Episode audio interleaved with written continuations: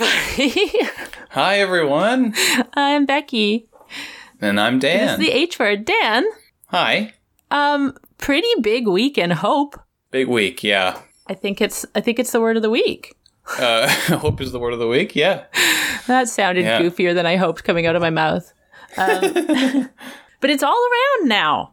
There was a there was a, a spring in my step a little bit today. Yeah, I feel I've I've I've sent text messages to um, oh um, Joe Biden was declared uh, president by Yeah. the Yeah. lamestream fake news media. We're we're not happy because Alex Trebek died. oh, he's an angel in heaven. Yeah. now.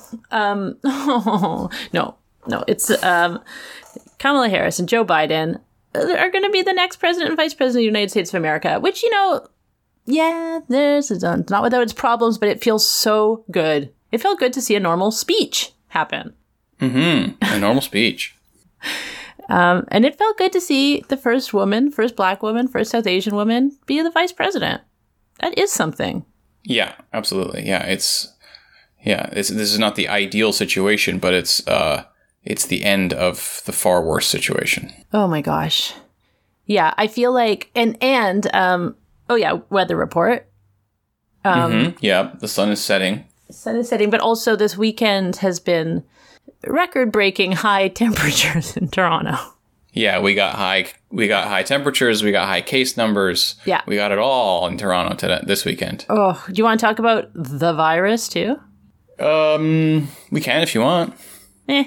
It's scary. It's just scary again.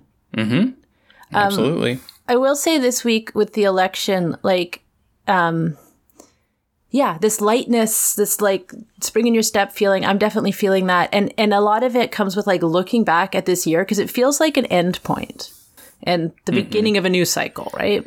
Mm-hmm.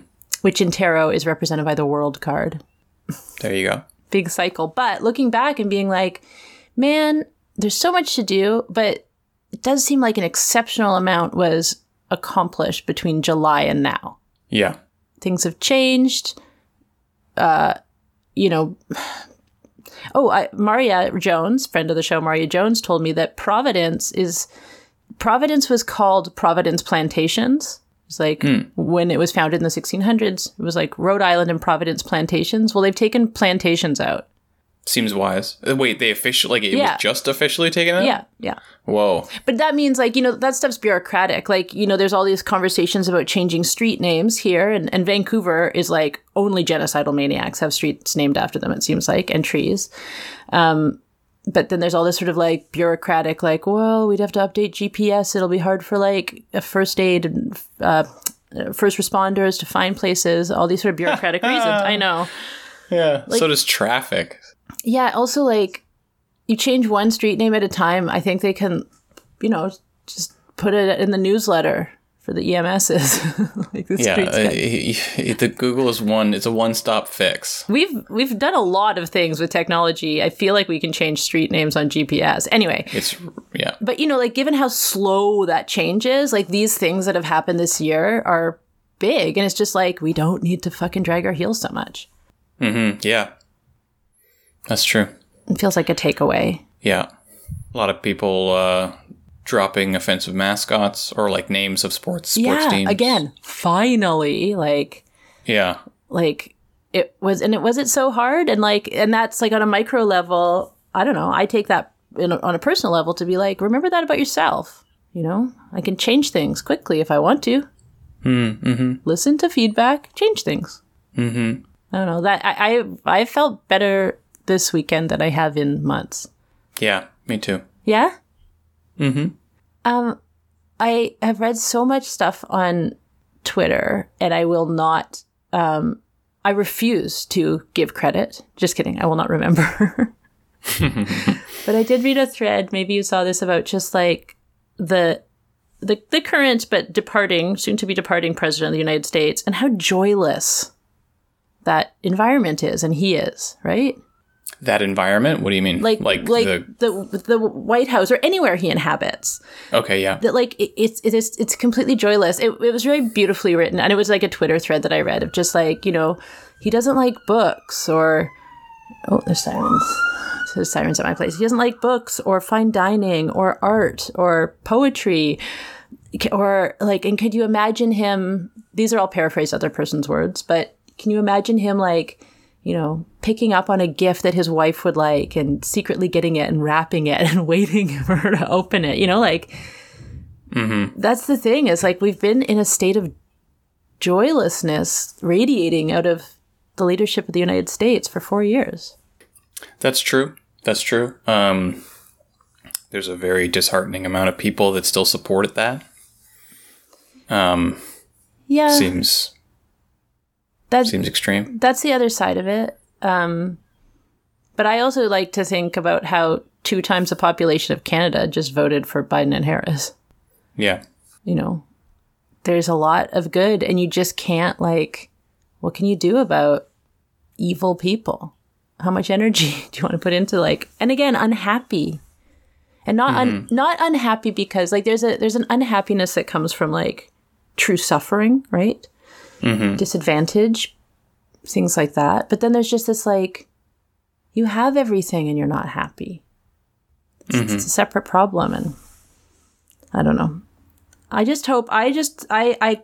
I not only hope. I think that happy, joyful people leading that country will just make change. Will radiate change. Yeah, it sets a tone. Yeah. Yeah. Not these like sad ass ghouls, angry, pouting babies. Mm-hmm. Well, I'm exhausted. yeah. Are you? Uh, of uh, from that, from that, uh, from that uh, election cycle. Yeah, or just at the moment. Um, yeah, it there. There's like uh, the the sort of um, elation that comes with a positive result, kind of like makes the struggle feel worth it. Yeah. Um. Yeah. Uh. I mean, not that I, not that I struggled particularly, but, but like, um, the the exhaustion is is less intense because, uh, because it feels like there's gotten somewhere. A destination's been reached. Yeah. And something's been closed off again, a cycle. And also, God bless Stacey Abrams. I'm so happy and proud of Georgia. yeah. That's it's a tough place. I mean, we've I've talked to people on the show from there. It's a tough place. It's very divided, but I'm just they they really activated. Mm-hmm. It's huge. It's huge. Mm-hmm. All right, you want to listen to this interview? Yes, please. Um, we have from Los Angeles, Mirage Thrams. Great. Okay, let's do it. Okay. Okay, bye, Dan. Okay, bye.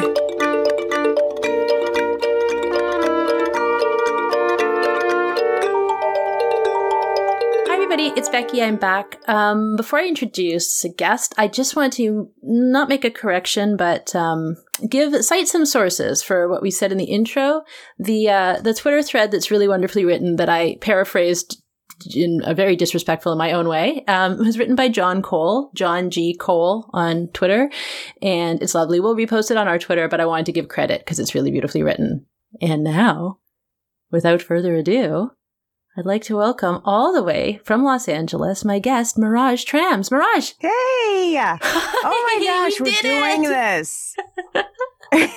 we did it. People, um, you don't know. This no. is a, this is a historic day. So we just had an historic day, but this is a historic day. Yeah, the election was nice, but Becky and Mirage like finally connecting. I don't. I I don't even I don't even know how many attempts we made at this. Oh, I, a lot. Um, yeah, I'm blaming. Are you into star stuff? Are you into like astrology yeah. stuff? Oh, okay, you are. I am, but here's the thing: I'm not great at it because I'm a great. Leo, and so Leos are just like, yeah, Leo stuff, and then that's it. So we know things, but we're just very Leo about oh, it. Oh, what are okay? Well, the fact that you say even that is more than I know generally. So, what are Leos like? Because my co-host on this, who I do the intro with, uh-huh. he's a Leo. Oh, really? What's, yeah. What are you guys like? Oh, wow. Okay. So Leos are the hmm. So just picture a lion, and the lion that's just like I'm here to kind of kick it and just lay down But uh. the animal kingdom's like you're the, the you're the king of this and we're just like hey we just want to just kick it and whenever the moment presents itself we're like okay we're going to lead and we're going to rip your face off if you're messing with someone in our pride but otherwise oh. we just like to be you know bb like we don't have to have a whole bunch of of of like circumstance or anything like that we like hair we like to look nice in some way. Maybe it's the things we wear or the things that we, uh, the way that we actually look. We like to look nice, um, and not in a traditional way. Um, like nice by your own standards. Yeah, yeah. Mm. And we're just, I guess, you know, we're so introspective that sometimes it seems a little cocky, I guess. I don't know. You know, as oh. a Leo, I think that we're the best. It seems like we're the sun, but I think that statement is part of the problem. Okay. That, that's part of the problem. Yeah. Well, part of the problem, but also the strength, right? Right, right. Leaders, but not yeah. the kind of leaders that like Aries are. Like Le- Aries is like, I think this should change. Let's do this. Leos are like, we're kicking it, and the sun, we're like, um, playing and then it, there's a disaster and we're the last people that want to do it but we do it. Oh that yeah okay. That sounds like dan. Like okay. capable like super capable in certain ways but then it's like it can be a burden. Right yeah. Because and it, you just want to hang out in the den the lion's den. We want things to be great already. So it's like yeah we're gonna we understand change and we understand making things better but we're not like you know vote for me for making things better we're just kind of kicking it. Yeah. Okay. Well, this is also um, exactly like what I know of you. Trying to make things better, but being like, why aren't they just better? right. Just very, very like, um, why, why is this happening? What are we doing, everybody? Yeah. Like, isn't it obvious that at least here's how to, the steps to move or like, yeah. Yeah. yeah. Like, what's up with racism, y'all? It's, yeah, what is up with sense. racism? Let's yeah. start there, Mirage. Yeah. What's yeah. up with racism? I'm trying to figure that out. I'm trying to figure out why. Like why? At least the why. If we get to the why, then we can get to the what's up with it. Because um I mean, I we've been okay, so I if you if you know a little bit about my story, my father was killed by a police officer. So that's where I start. I start mm-hmm. with like this whole life of as a child feeling like I needed to um not necessarily right or wrong, but that I lived in a world that was wrong. That that they couldn't yeah. this world couldn't tell me that I was not as good as other children whose father took away my father. So as a kid, as a little kid, I, I realized that, along with a lot of other things. Um, but that that's kind of the beginning of everything for me. How old were you? I was 16. No. Wow. 14. Sorry. Hmm. Yeah. And you you are from Alaska originally. Yes. Right. So the ta- the the we're I mean, I don't know what time zone you're. You're in the this I'm I was from a completely different time zone. I wanted to have some kind of like connection to you because Canada's right there. I can feel my Alaskan accent come out a little bit when I speak with you and I'm like, "Okay, here we go with the story, and I get it, but I can't. Do Alaskans have kind of pseudo Canadian accents? Yeah, yeah. Oh, of course. we can hear it and we can pick it up.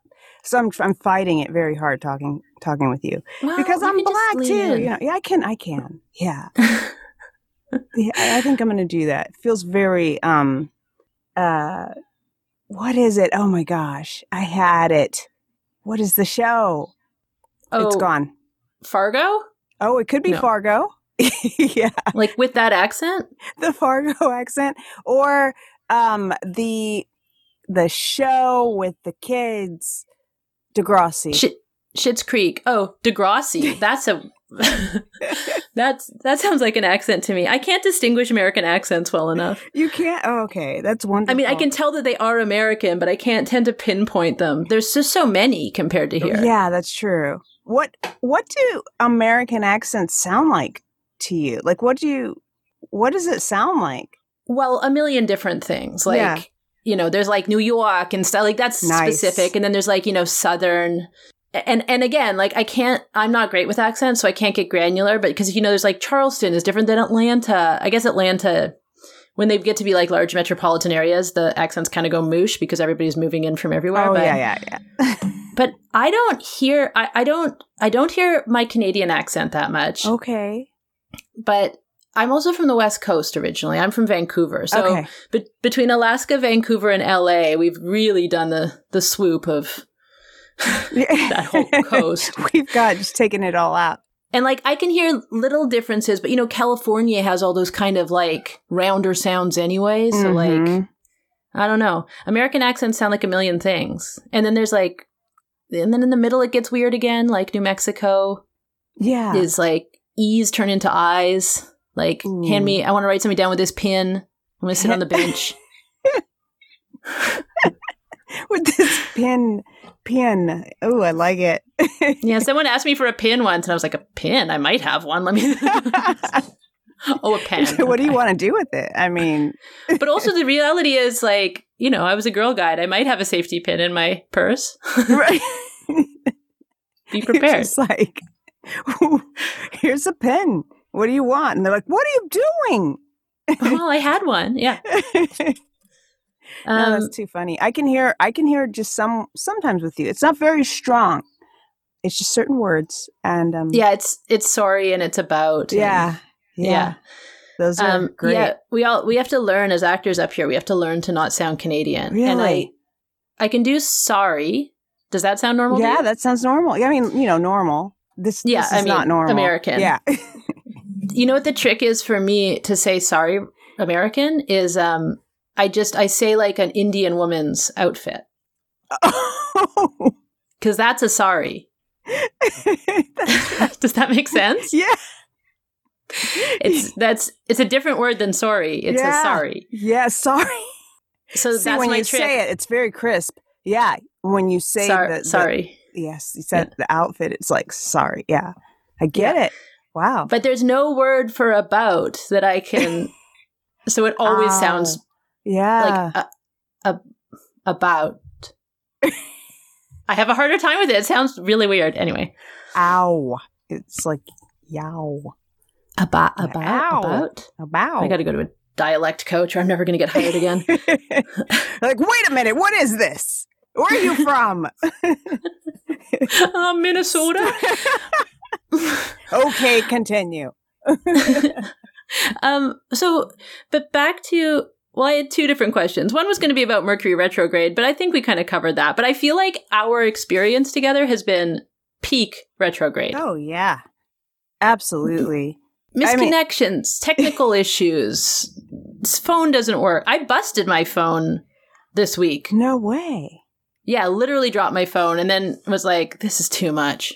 It's it, it's something. I mean, like today, I was like, this has to happen, or this means something else for millions of people. See, that's the cocky way that that um that Leos think. Like, yeah. Eh, this is going to affect the entire universe if something I do doesn't work, and I'm I'm not I'm not proud of that, but it's just but, how it is everything you do affects the entire universe, right? Everything anyone That's does. true. Does. That's it's true. It's like that butterfly effect. Like there is something. That is true. So I'm going to stick with it. Thank you. I don't think it's self-centered because if you realize it, it like applies to everybody. Mm-hmm. Yeah. You know? Yeah. People are supposed to be doing things at the right time. They're supposed to be doing them. Yeah. I do talks. I do this talk that's called um, Mirage's Incomplete Handbook on How Not to Give a Fuck that I'm changing into a podcast and it's uh it's about just that it's kind of this whole idea that you know when we talk about mr rogers i don't know did you have mr rogers? Yeah. Yeah okay great. So mr rogers neighborhood where he just has that whole song about you're so special and i yeah. dig him so much and i love him i love him i love him um, but that's completely wrong. Like we're not special. We if we think that we're special then we we are thinking that everyone looks through the world uh, looks at the world through our eyes the way we do it. And we become disappointed so it's not that we're special um because there is someone else that's gone through the same thing that you have gone through and that's so important for us to know that we're not alone that special oh. feeling is is is kind of a trick. And I'm trying to like really reconcile how I love Mr. Rogers the way I do and really go against that message that he had because that song was kind of dope and it got me through a lot when I was a kid, but it's not the right message. Because special means alone. Yeah. Yeah. Whoa. I've never looked at it that way. Yeah.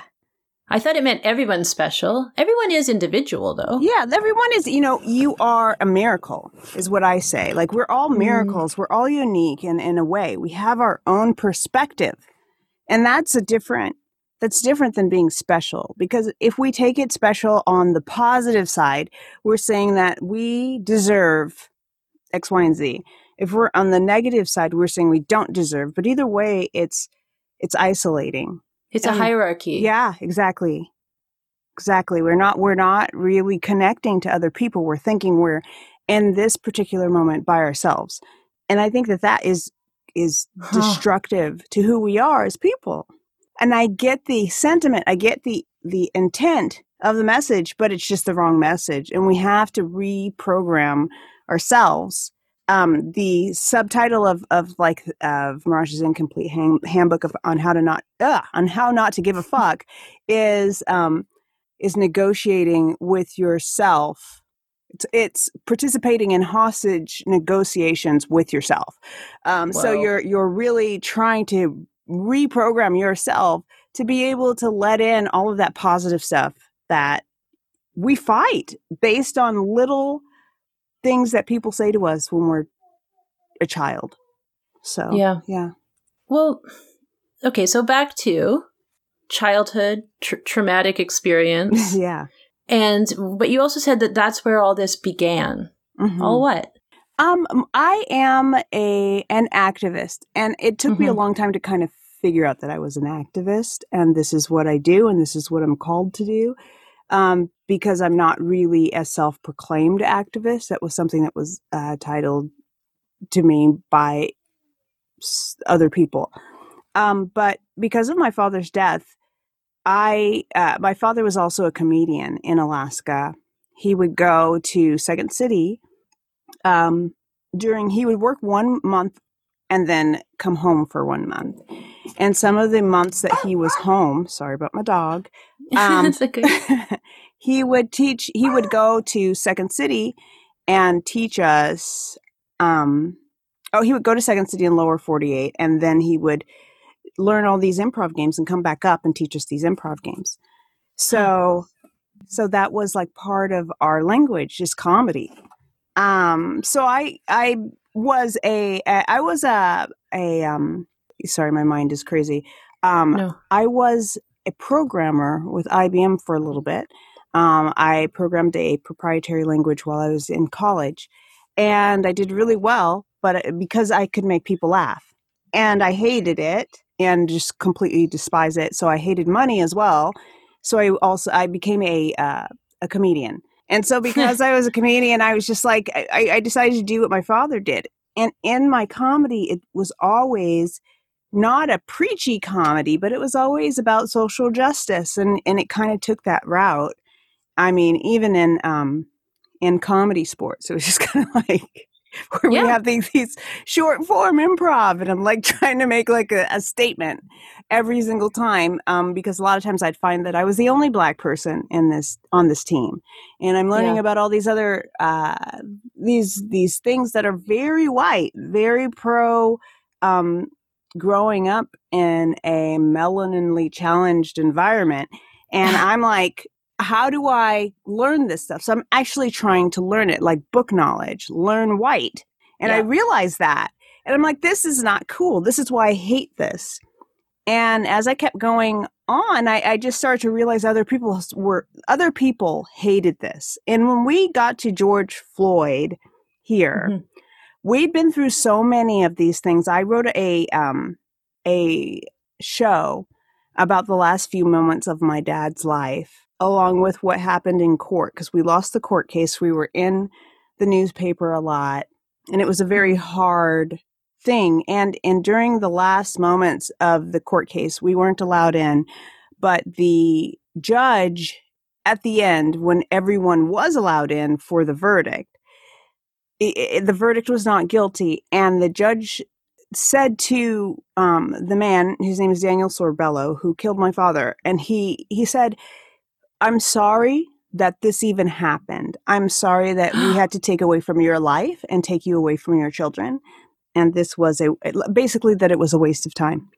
And I'm a child in the courtroom, and I had to hear that. I was on the um, the uh, the stand earlier in the trial as a witness, but a witness just to my father's character. Like he was a good dad. And yeah. he was doing, you know, he would take me here and he would get ice cream and, and he would never like hit me and all of that. That's what my testimony was.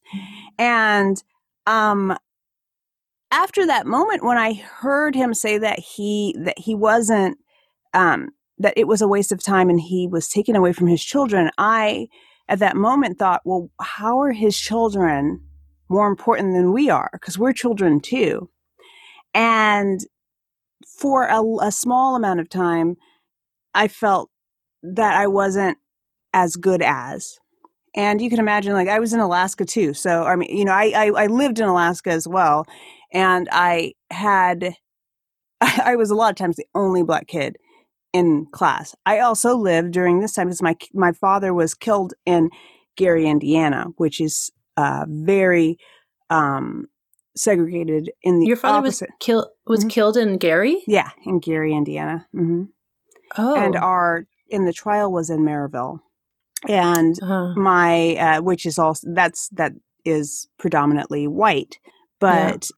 Gary predominantly black, especially at that time. So I went to schools that were mm-hmm. all black. I went to schools that were all white, and either and each time it was feeling this feeling of not fitting in and then we had this this different this other portion of our lives that made it feel like we were even more excluded from the norm because we're going through this this whole thing this whole process um so i had to get to a point where i fought for myself and even as a kid i remember doing this where i had to keep telling myself that i was that that what was being told to me was a lie that it wasn't true. I saw my yeah. sisters and brothers take it in and believe it. And as a kid, I just was really like, um, it was just a, it, it's just a gift that I was able to say, no, this isn't right.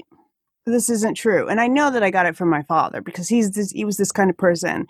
Um, but this isn't true. And even though the majority of people are saying this is what's true, it's not the truth. So mm-hmm. I need to find out what the truth is about myself. And that's kind of this journey that I've had from that moment on that I needed to find out the truth, not about the situation, but about, about me. And that that's the most important truth I need to find. And in that truth, I'd find the rest of the truth, the truth of the rest of the story, which uh, I did. And for a long time, our family didn't really touch the story at all. But when we did, it was when I started to do um, these shows and I wanted to touch on these these things, and it would always pull me in that direction, even though I didn't really um, have the the desire to just do an t- entire show about the murder of black men by police officers. That's not funny, and that's what that was the title of the show. Is it's not funny. Um, hmm. And people came to the show and they thought it was going to be a funny show. They were like, "We thought you were kidding." Like, no, not kidding. It's not funny. I told you. Um, but they were always happy to have come. And um, when I went through the CBS diversity program, I did another piece there um, that the executives there liked a lot, and it was called um, "I Dreamed of Lift," uh, and it was a parody of um, "I Dreamed a Dream," and it was just talking about how this person wished that they had taken Lyft instead of gone uh, instead of driven that day because they were pulled over, and right. this whole process it, it, i feel like this whole um form has just chosen it's been a sim i, I don't know it, has been a, a, partnership. Like i chose it it chose me and yeah. um, it just is something that a lot of people can relate to because a lot of people can relate to feeling like they're the only one going through something when there are so many more people that are going through the same things. It's so, a specialness. Mm, mm-hmm. the troubling specialness. Yeah yeah. Well, that's and so and these shows um Oh, I want to say, actually, speaking of specialness, the one thing that made me think of was like, you know, congratulations on the election. Yes. Oh my gosh. I know, I know there's problems. I know it's a step, but it is a fucking step that oh. has been taken. Thank goodness. Oh, Huge relief. My gosh. We're hearing the relief up here, but I will say I watched um I watched Biden's acceptance speech mm-hmm. And you know, yes, go go go great, great, great. Everyone's gonna have to watch you and Kamala. You know, like yes, right. But right. you know these elements of like America's the best country in the world. I'm like, well, the world is watching this right, right now. Right, right. It's you just. Know? This has been such a b- bizarre fever dream for America. It's just so crazy. Like, yeah. I I had like I had been diagnosed with breast cancer. So for like two and and going through this divorce, a horrible divorce, which very much parallels this election. I'm just saying. Oh yeah. It does. I mean, if you I, want to talk about it. Oh my gosh. I was in court. I had, you know, I had um breast cancer and I was in court at the same time. So Good during God. this time, I had this person who was telling me these things that were just completely bananas and a court that was just believing it. You know what I mean? Like he's a he's a white male. I'm a black woman, and if you yeah. you've ever seen me, I, am a interesting looking black woman. That's all I'll say. I'm very interesting, and now you can. There'll be Google, a picture of you Google of her away. on the on the Instagram, so you'll you can look at what Mirage looks like. I choose this the, the, way I look, and I'm very happy with it. It's more about my N word and how I feel when I mm. like present the way I look, and I went through this divorce and it was uh, cuckoo for Cocoa Puffs. There were so many things that happened that it was just like, I mean, th- this is an example. I went to court one time and I was dressed um, in an outfit. My husband, my ex husband, had taken everything. Like uh, we, I had nothing. I had no money. I had no anything. So I went and I bought this outfit from I don't know, like um, Forever Twenty One something. Uh-huh. Um, and it was just a one piece dress. And I, eh, but I always like to look nice. This is this Leo thing coming back. Yeah. Um, and I had these shoes and I had this dress. These shoes were a little bit tight and I had this dress. And uh, my husband, my ex husband had, he made, a, he made a little bit of money. You know, we lived in mm-hmm. Calabasas. Mm-hmm. He made a little bit of money. And I, all of a sudden I was with, you know, had nothing and I have these three kids. And I was in court, the judge looked at me and we were talking about um, about what we split and what he'd have to pay and things like that. She looked at my outfit and she said, "You look like um, like you have money." I was like, "I can look like that." The judge yeah, said the, that to the you. Judge, a female judge, um, Lopez okay. Geist, uh, said, "Look like." Susan Lopez Geist said I looked like I had money. And I said, okay, but I don't. She was, be quiet. Be quiet. Um, uh, you look like someone is taking care of you. I think you're lying about how much you make. I'm like, I'm a comedian, you know? Hey, um, you look like you're lying about how much you make. You look like someone is taking care of you. This, this I can say because it is, she did not take this off record. This is on record. So there are transcripts of this conversation. You look That's like someone insane. yeah, is taking care of you. And so you have to pay this amount of money. I was like, it was crazy to me. But there are those that moments. yeah, crazy. Very crazy. Very wild. And I I mean there are those moments though. There are those moments again that hit you that are so bizarre that you're like this is not right. It doesn't feel right. So it's not right. So that was like the beginning of my fight in court. But, you know, I've been, I've been, uh, trained by the world and by narcissists everywhere to feel what it feels like to be in this kind of, this kind of weird world that the country has lived in for the past four years. And it's yeah. insane. So when we say, oh, best country in the world, we're a country and uh, we're trying to get better. A lot of us are. Um, at least 51% of us are at this moment. yeah. So that tells you something. yeah, we don't know about the other third who didn't vote. We don't know what their deal is. Exactly. why are we talking about them? And also, but to me, also, I was like, best country in the world. It's like specialness. Mm-hmm. Why do you want that? Yeah. To be the best, everyone else has to be worse. Exactly. It's that hierarchy I, again. Yeah. I don't think we need, like, I know I really love the United States of America. I've lived there. I I've worked and traveled there and and and I, I you know there's people like you there like yeah. that's what america is to me that's who i that's the america that i know quite honestly right right but this thing of like best country in the world why on earth would you want that? How can you quantify that? I want no best p- country in the world. I want everybody to be okay. Exactly. Best country guys. Yeah. get over that thought. Why would you want it? Yeah. Yeah. And I mean, you know and it keeps everyone in this mindset though of not slipping and being something that's less than best. So it makes us have this very mm. internalized feeling where it's just we're looking at each other. We don't even take the time to say, let's learn about other countries on the real. No, we you don't just, have to. You're, you're yeah, the best. We're the best, you know? So if, it, if we're always like, you know what, we're the best, and inside the best, we have the lowest, but even the lowest among us is the is better than the best of somewhere else if you play to that kind of ego, yeah, you know, then we're gonna like a lot of people will, will, be okay with that, which is the problem with our country. When we go back to like, hey, what about that racism thing? There is a part, a portion of it that's horrible. The worst of you is better than the best of someone else. So let's make sure that you at least stay or or maintain your identity, uh, because then you have something to be proud of. It's disgusting okay. I want to circle back to justice. So okay. when that judge says to you, on the record, you look like someone's taking care of you. Oh, yeah. you have that. Okay. I, I you have that on record. Mm-hmm. What do you, Mirage, do with that? Like, th- okay, the real question I'm getting to is like, when to fight Mm-hmm.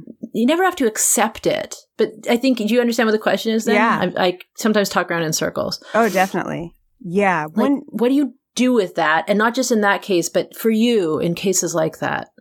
I think with me in particular, what I do is I look for patterns because I uh. never take one specific instance as as you know this is something that is just unjust, and then we should burn it all down. I look for patterns, and that had a lot to do with the fight that I had with Second City. Um, yeah. Is that it, this was a pattern of a decade. It wasn't just this is an instance. So when I was able to look back on how I felt, um, as opposed to how I was being treated, obviously something that no one could say this didn't happen. Mm-hmm.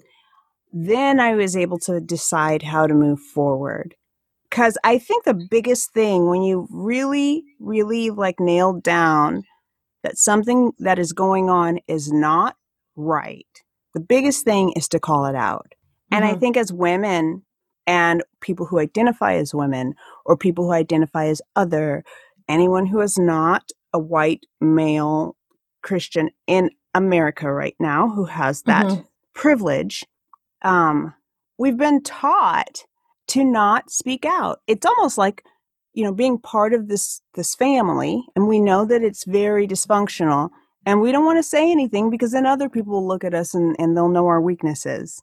Yeah. We're taught not to say anything. We're taught to kind of say, okay, well, maybe let's not jump to conclusions because things are different. And if you say stuff, then it'll be like you'll really be the person that um, is changing it for other people.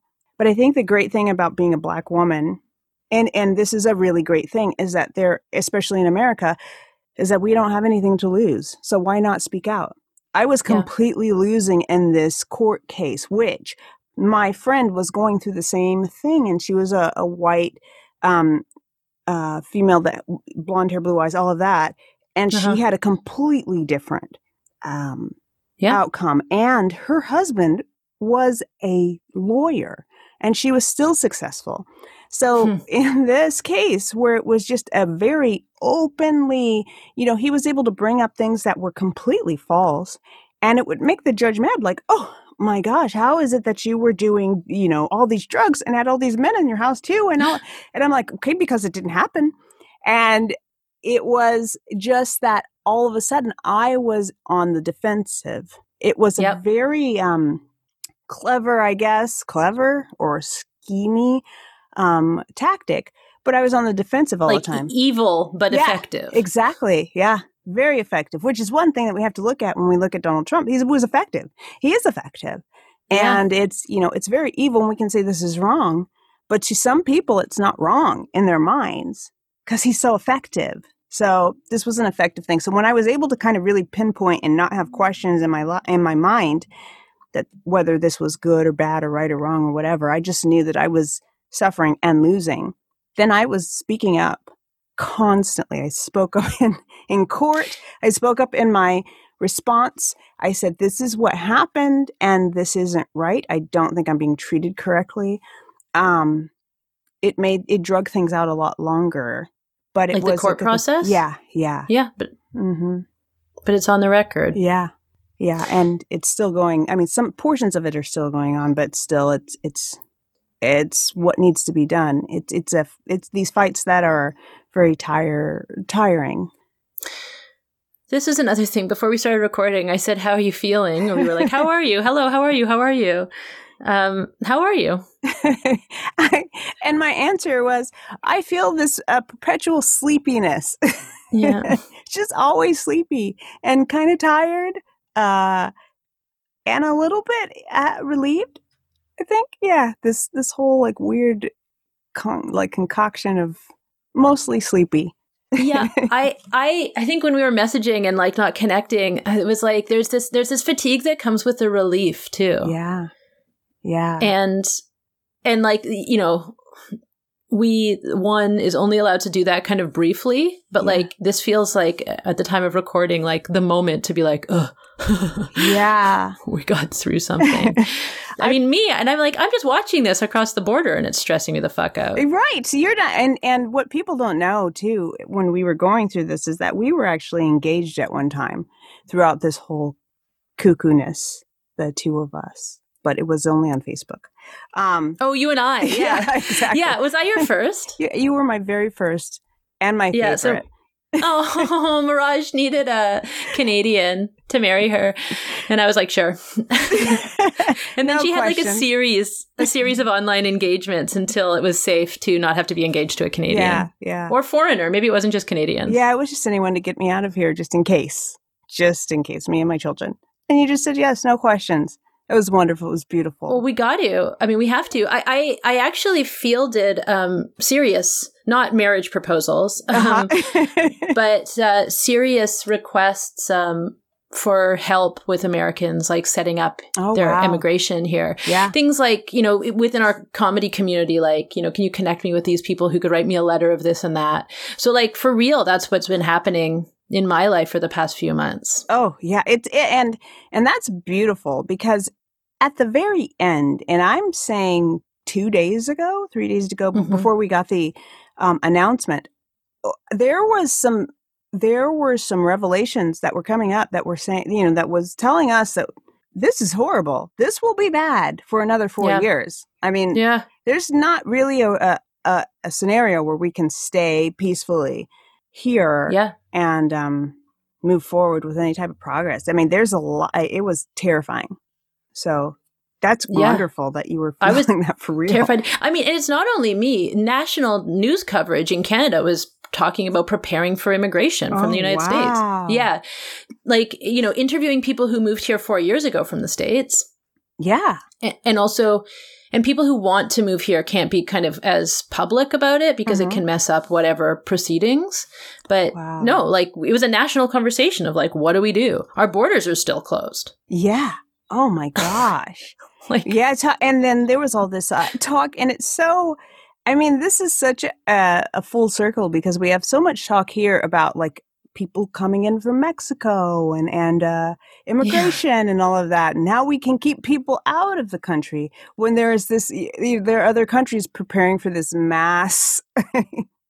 like us like trying to get into other countries that's so funny to me Cause yeah, flat out being like, if he's elected for another four years, like, are we going to accept Americans as refugees? oh we never have. Gosh, right. Right. But Oh. like, absolutely, Americans are being persecuted and shot in the streets. Absolutely. Like this Not that. Let's be clear. Not that that's not that the horrifying things aren't happening in Canada that we have to deal with. Right. Like police violence is happening here too, and racialized police violence is happening here Right. too. Okay. Um, I just. You know, I, I, I this is from a Canadian perspective. As I, I get a bit like I don't want to just shit on the states. We were talking also before we started recording of like it's not perfect here. We got our own shit. Everyone Right. does, but like, but you know, yeah, this is it's th- the fact that we have to like um to really call on other countries like we've been shunning other countries. I think that you know when things are what is it um uh, turnabout is is fair play. When I Mm. look at it and I see that all the the things, one of the most horrible things that have been ha- that's been happening here is the separation at the border uh, of the Mhm. children with their parents. And as a parent, that's mortifying to me. I can't imagine Yeah. why we don't talk about this every day. Um, women are being uh, sterilized. sterilized. I know. It's it's insane and it's painful. And the fact that we got to this point where a couple days ago, you know, we're the ones that are being, uh, you know, seeking asylum in another country, like our country is seeking asylum in another country with the potential, if another country is as has the same viewpoints, to have that same thing happen to people of our country. Like Yep. it should be some. Oh, it's insane. This is my. This is exactly the third month of my divorce. Sorry, the divorce was that recently? Um, I just got out of the, the divorce. Was I'm trying to laugh. I know. it's like that's, in, that's It's- fucking intense. No, it's hilarious. Um, it was right. Let's see. My last court date where it was final was last. What? Well, this past January. So it was. Yeah, it was very, very, very. so you had your last So- court date. You had one month, and then it was the pandemic. Absolutely. Yeah. So I was, and I come Good through Gravy. everything. I come through everything. And I was Breast thinking, cancer. yeah. And I was thinking, you know what? This is going to be a good year. And, you know, I started to, I mean, because there's a period of time when you, after you've separated, that the court here in California wants you to get back together. So you have to go through these, um, What? yeah. Yeah. Oh, please let me let you into the states and then California state. Let me tell you Oh. some things where they want you to get back together. So they they're especially if you're parents, they put you through so there's a year period um 6 months to a year that you can't just move forward with a divorce. You can't just say I want a divorce. I'm I'm divorced. So I had to go to counseling with him and in-face counseling and that had a, its own problems and then So they would that- send. They'll send people to counseling with their abusers. yes Like you have. Okay. Yeah, yeah. I mean, there should be some things that are that that um, are put in place against that. Like if you're able to get a successful restraining order or what, whatever. Um, Holy but hell. for this one, that didn't happen. I mean, we we went through with one and then it came back. So I mean, it, just to like wrap it all up without taking everyone through my trauma, it was just the fact that I was in treatment, and because I was in treatment, this is the type of person that wanted to keep me um, in court so that I'd have to restart my treatments. So these are the things that were going on while right before, like, you know, and then and then there was a month or so, and I'm like, this, you know what? We're out of it. Yay, this is great. Everything's gonna like, you know, we're gonna have this. It's moving forward. And by the way, my friend Hughie Stone Fish Yeah. kept me very, very focused on and creating, on moving Mm. forward, and not holding myself back. Um, there's a whole story there, but that I was still moving forward and still creating, and and we wrote a we wrote two musicals together. All of this, and then we get to this point where it's like, okay, everything is so much better than it was two years ago and we start again. And it's pandemic. And then we have racist pandemic. And then it's like okay let's go. Let's go again. So that's how it's been. How does 2020 feel compared to the other shit?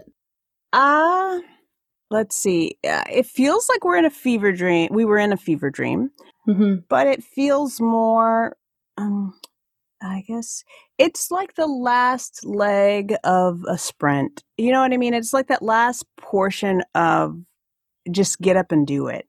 It doesn't feel like it's a um a choice. Yeah. And and it um I feel really really really fortunate to have gone through everything I've gone through in life. Um even the stuff that happened before, but 2020 is more of a for me um, being bringing other people along, like uh, mm. identifying mm. others that have been going through the same type of of feelings that I can relate to, and uh, just really identifying those and bringing well, other people along.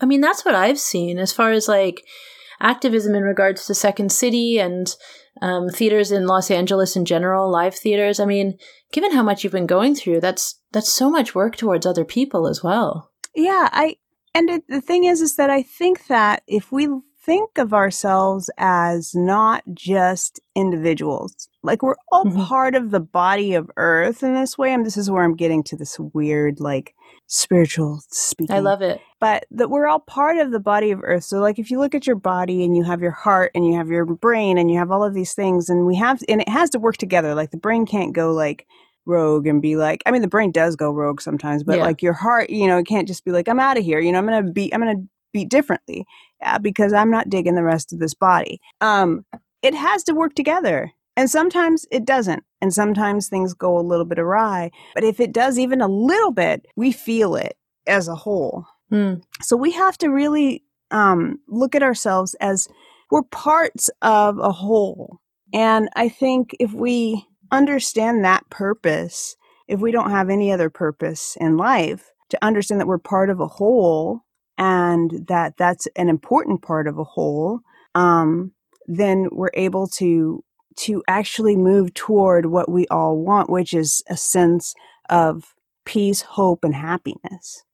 And that's what hope. we want. Yeah. that's the H word. Yeah. You said the magic yeah, word. Yeah, hope, right. That's where we get our happiness from, like hope. Like that we mm-hmm. have like that ability to say, "Hey, look, look, this is possible." That's what Kamala gives us. That's yeah. what anything um, that is moving forward and the fights that we fight, they give us hope. So yeah. Yeah, so in practical terms, like what does that mean? Just don't isolate yourself, which is quite the advice in 2020. But we are so connected. Yeah, I think that it's like um one thing that I'm really about is not labeling yourself and knowing that you are someone who is who's a dynamic and not just a static being. Someone labeling mm. you is uh is not you. And even what you label yourself is not you. That's not who you are. You are something that you might even be trying to discover.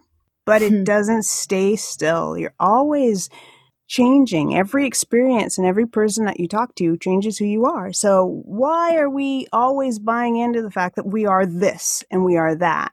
And also not not trying to avoid reality. If we're yeah. able to say this is where I am and I'm accepting this is where I am, doesn't mean that that's where you need to stay, but just accept everything that's there. And what can you be happy about? And then after that, where are you going to make this change? What is the hope that you can find into making the change that you want to make? Um, but it first comes to like acceptance. Yeah. I think. Yeah.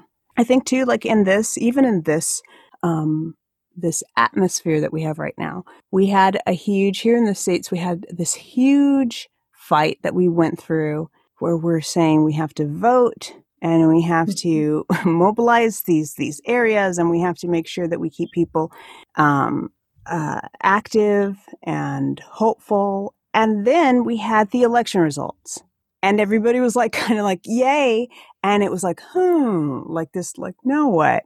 And there's a big sense of like kind of depression that's hit the community. Yeah. Yeah.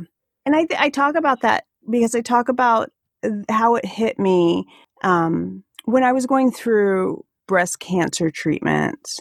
I had a I have this wonderful plastic surgeon, and he was the the doctor, the actual doctor, not my oncologist or anything. They they he's the doctor. He still is the doctor that gets me through when mm-hmm. I have to make choices about what what um, treatments to take and things like that. He's the one who has gotten me through. And one of the things that he informed me of is that this this there's this post treatment depression. So you go through treatment and you're going through and you're fighting and you're surviving and you're going through these horrible things and these good things and you're trying to get to treatment and then it's over and it's just you and your body yeah. and you know that it's not quite over but you don't have to make these big constant movements to keep yourself alive, which is going to these treatments, these doctor's appointments, taking these medicines, things like that. These things are over. So now you're just left with this body that's kind of betrayed you a little bit and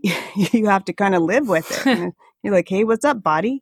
And so you have so there's this depression that happens and it's a weird depression because you feel like you shouldn't have it because you've survived to this point and you feel you should you feel like you should be happy but it's not that happiness it's kind of like this this drop. And he let me know he said it will pass and it will happen and it will be real. And i said no it won't. You don't know what you're talking about. But it did it happened and it made me feel like there was nothing else to do.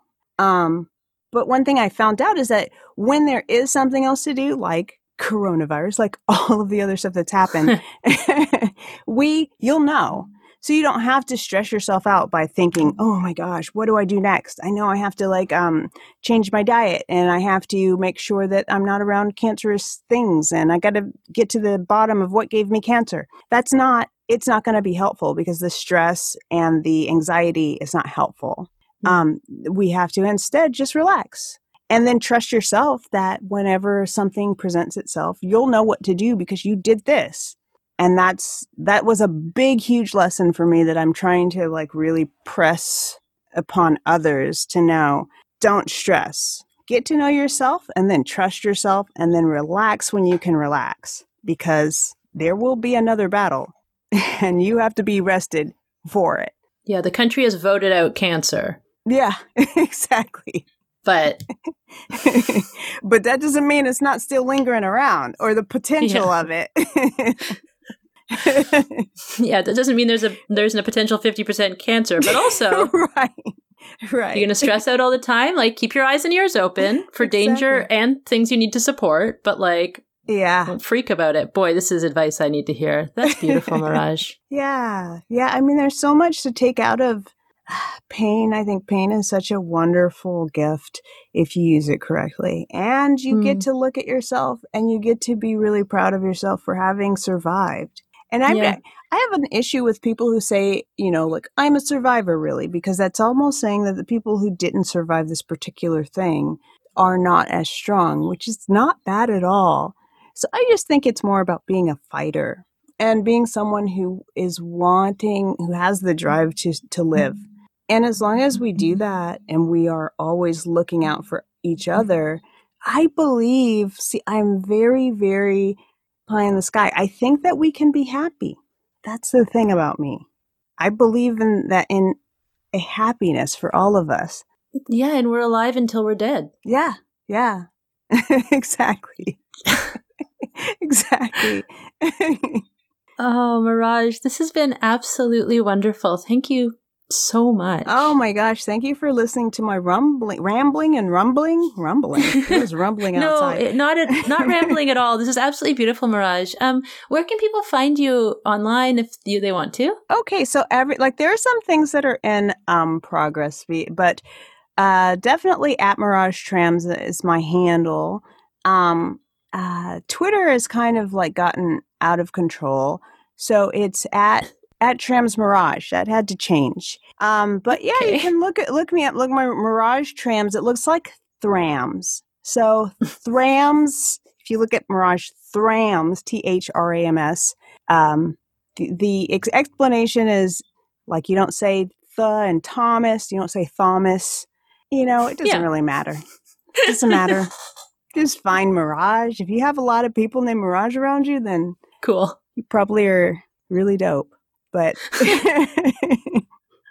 oh, this has been absolutely wonderful. I'm so glad we connected. It, it, it, this was the absolute perfect time. Oh yeah, this was great. Thank you. Thank you for letting Thank- me just like go off.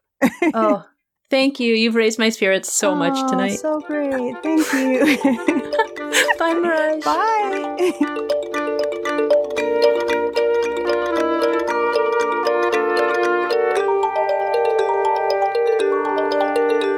H Word podcast is produced by me, Becky Johnson, from Parkdale in Toronto, Canada.